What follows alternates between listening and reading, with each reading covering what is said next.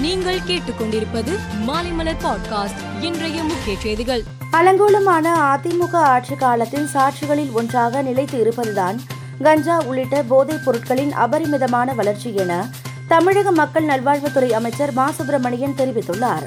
அதனை உணர மறுத்து திமுக அரசு மீது ஏதாவது ஒரு வகையில் புழுதி வாரி தூற்ற வேண்டும் என்ற தீய எண்ணத்தில் போதைப் பொருட்கள் குறித்து பொய்யான தகவல்களை எடப்பாடி பழனிசாமி பரப்பி வருகிறார் என்றும் அவர் குறிப்பிட்டுள்ளார். தமிழகத்தில் ஆயிரத்திற்கும் மேற்பட்ட சுதந்திர போராளிகள் இருந்தனர் என்றும் அதில் இருநூற்றுக்கும் மேற்பட்டோர் அறியப்படாத வீரர்கள் உள்ளனர் எனவும் மத்திய இணை மந்திரி முருகன் தெரிவித்துள்ளார்.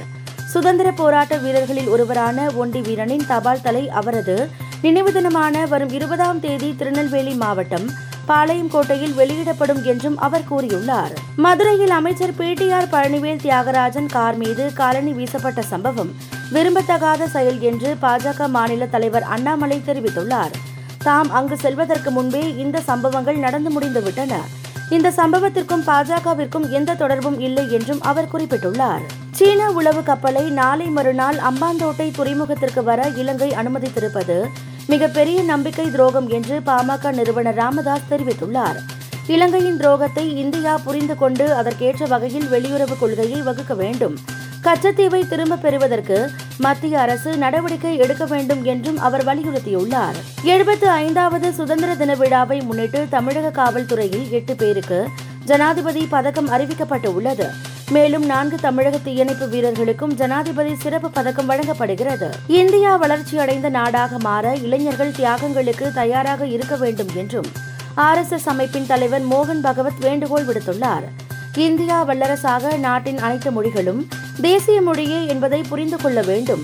நாட்டின் அனைத்து சாதியினரும் இந்தியர்களே என்பதை நாம் உணர வேண்டும் என்றும் அவர் குறிப்பிட்டுள்ளார். சீன ராணுவ உளவு கப்பலான யுவான் வாங் இலங்கை அம்பந்தோட்டை துறைமுகத்திற்கு வருவதற்கு இலங்கை அரசு நிபந்தனைகள் விதித்துள்ளது. இலங்கை பிரத்யேக பொருளாதார மண்டலத்திற்குள் சீன கப்பல் இருக்கும் போது அதன் தானியங்கி அடையாள அமைப்பு இயக்கப்பட்டிருக்க வேண்டும். இலங்கை கடற்பகுதிக்குள் எந்தவித அறிவியல் ஆராய்ச்சி பணிகளும் செய்யக்கூடாது என்று இலங்கை வலியுறுத்தி உள்ளதாக தகவல்கள் வெளியாகியுள்ளன. காமன்வெல்த் போட்டியில் பங்கேற்ற மற்றும் பதக்கம் வென்ற இந்திய விளையாட்டு வீரர் வீராங்கனைகளுக்கு இந்திய ஒலிம்பிக் சங்கம் சார்பில் டெல்லியில் பாராட்டு விழா நடந்தது. இதையடுத்து தங்கப்பதக்கம் வென்றவர்களுக்கு இருபது லட்சமும் வெள்ளிப் பதக்கம் வென்றவர்களுக்கு பத்து லட்சமும் வெண்கல பதக்கத்தை கைப்பற்றியவர்களுக்கு ஏழரை லட்சமும் ஊக்கத்தொகையாக இந்திய ஒலிம்பிக் சங்கம் வழங்கியுள்ளது. சென்னை சேப்பாக்கம் கிரிக்கெட் மைதானத்தில் வரும் நவம்பர் மாதம் இந்தியா நியூசிலாந்து அணிகள் மோதும் டி டுவெண்டி போட்டி நடைபெற வாய்ப்பு உள்ளதாக தகவல்கள் வெளியாகியுள்ளன.